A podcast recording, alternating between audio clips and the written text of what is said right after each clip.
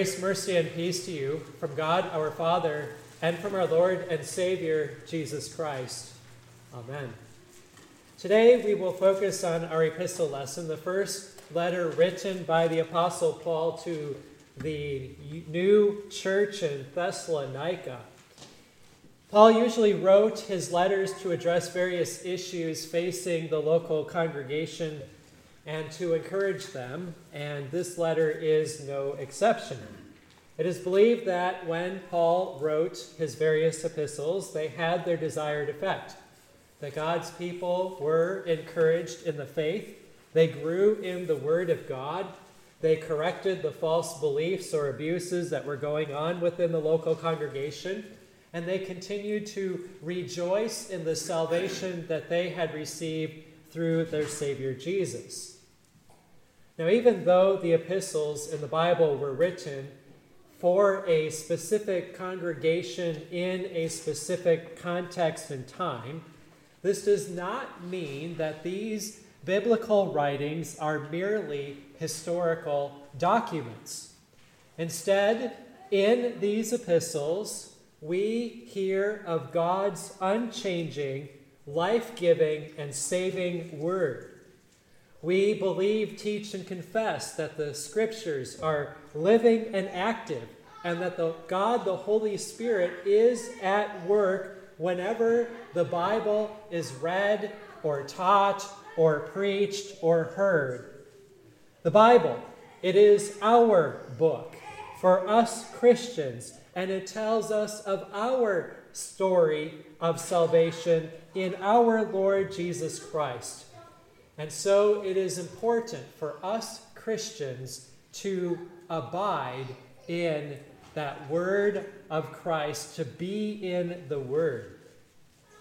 That's why I am introducing 3 ways for us to be in the word as we begin a new year next week with the upcoming Advent season.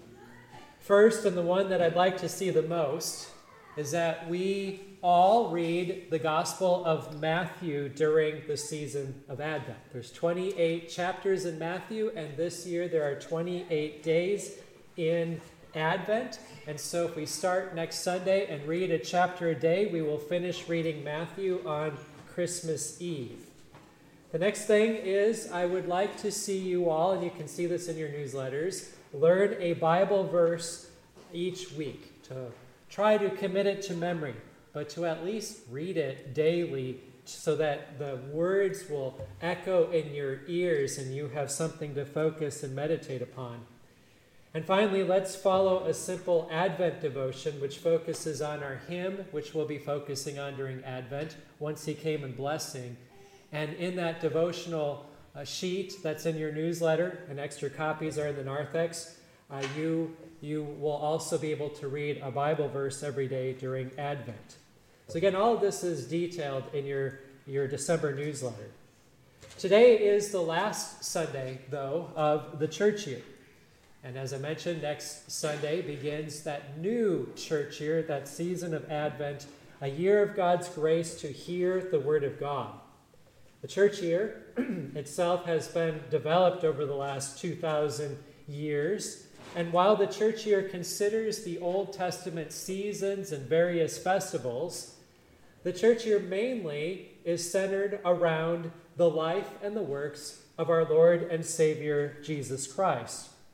After all, we receive the forgiveness of sins, eternal life, and salvation only through our Lord Jesus Christ.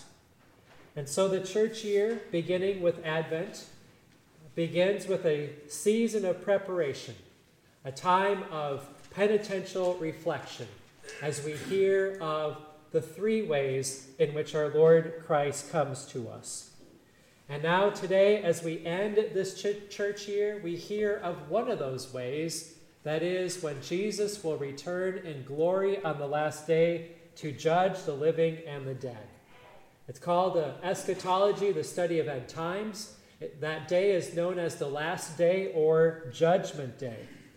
And what our Lord teaches us, and we can see from our readings today, that we are to be ready.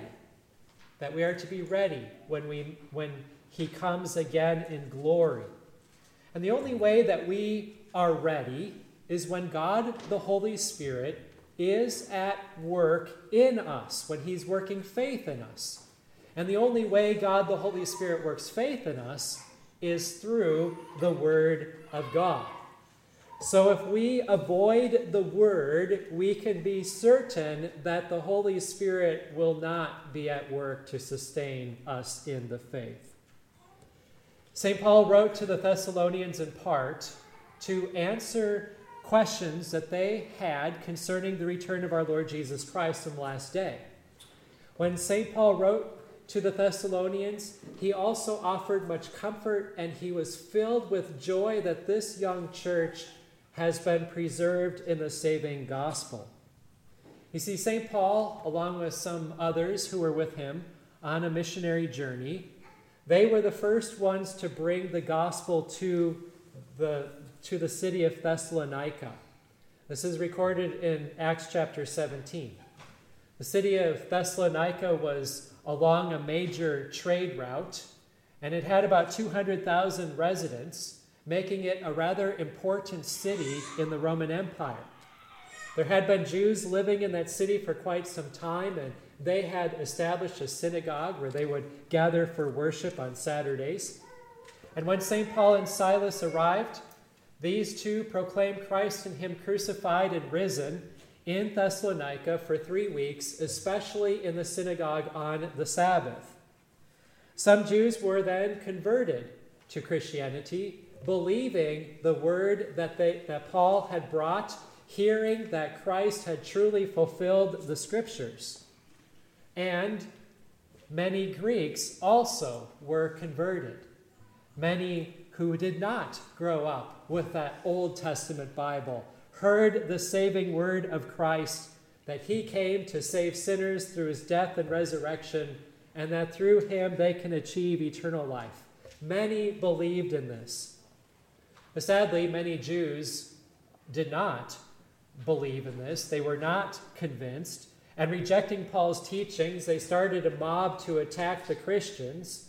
And eventually Paul and Silas escaped at night, and they continued to travel along. They went south into Greece to Berea, and they found the Bereans much more reasonable. For the Bereans searched the Scriptures to see if the things that they are being taught by these men are actually the fulfillment of the Old Testament prophecies. Sadly, when the Thessalonian Jews who rejected Jesus heard that Paul was now in Berea, they went to Berea too to go after him.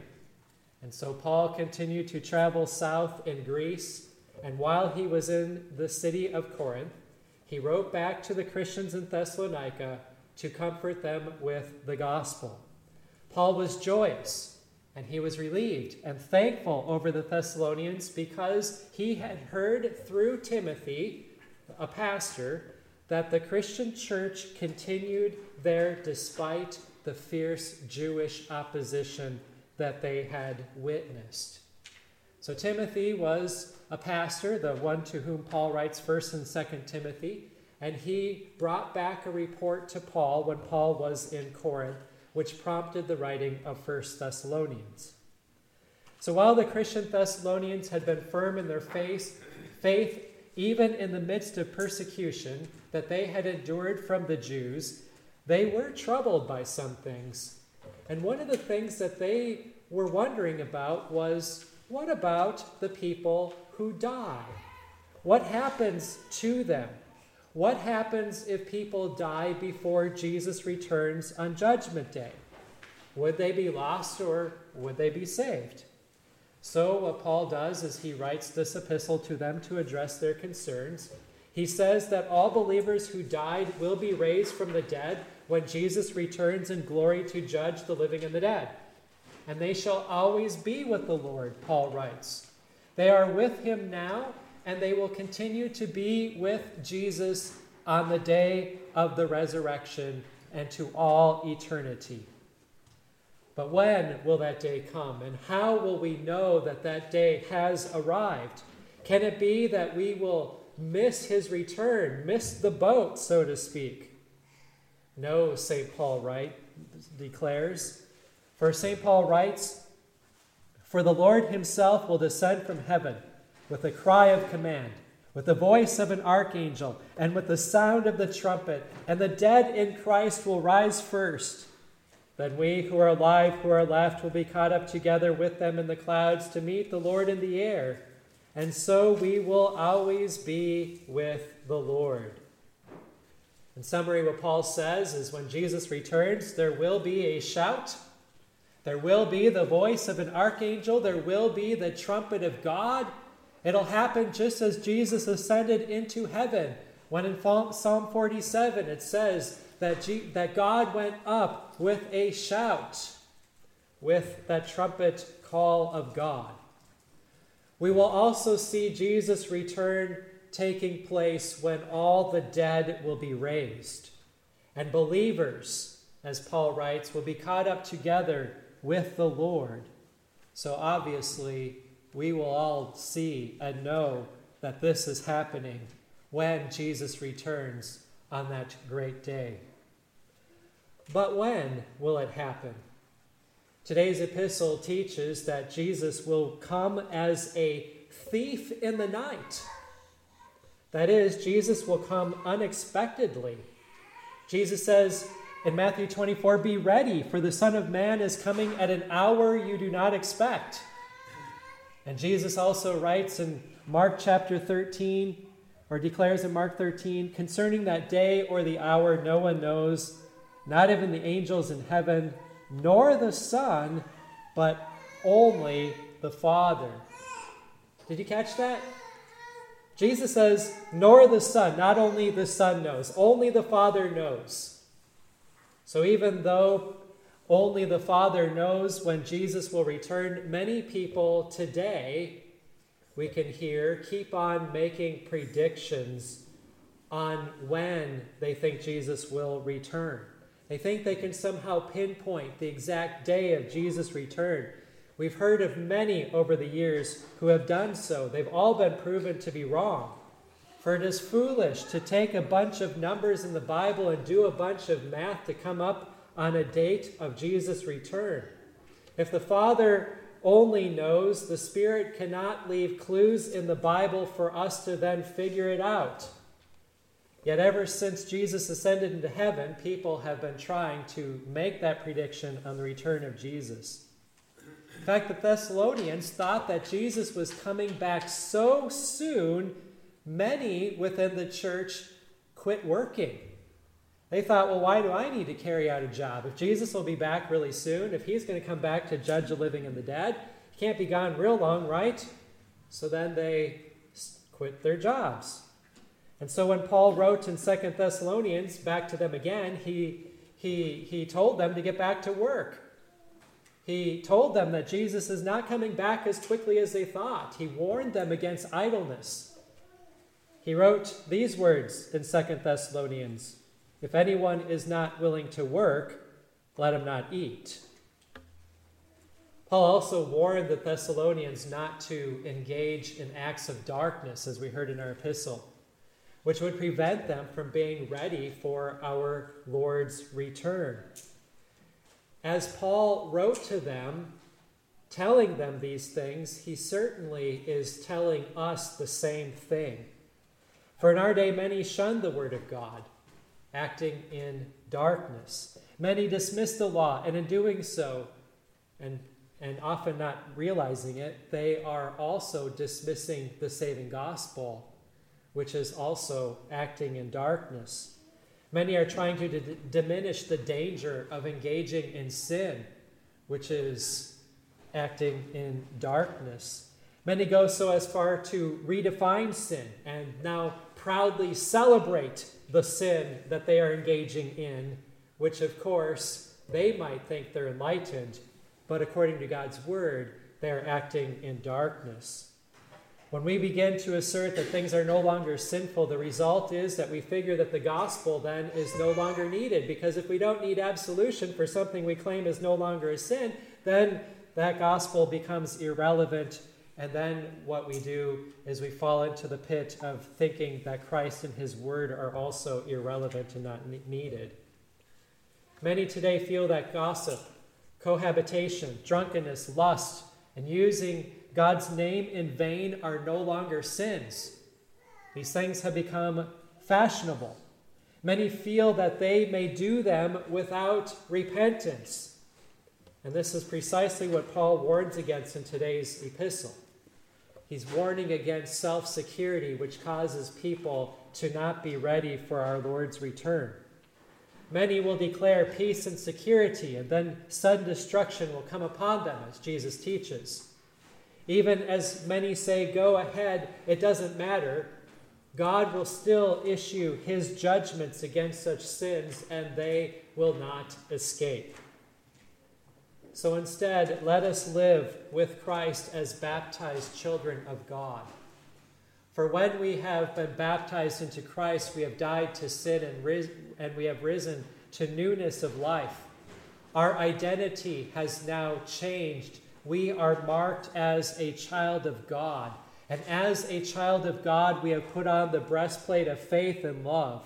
We believe in Christ and we love him. And so we also in turn love our neighbors. We comfort and edify, building up one another with the gospel of Jesus Christ. We live this way our entire lives until our Savior comes back. For we know that Jesus will return. We keep on looking for the resurrection of the dead and the life of the world to come.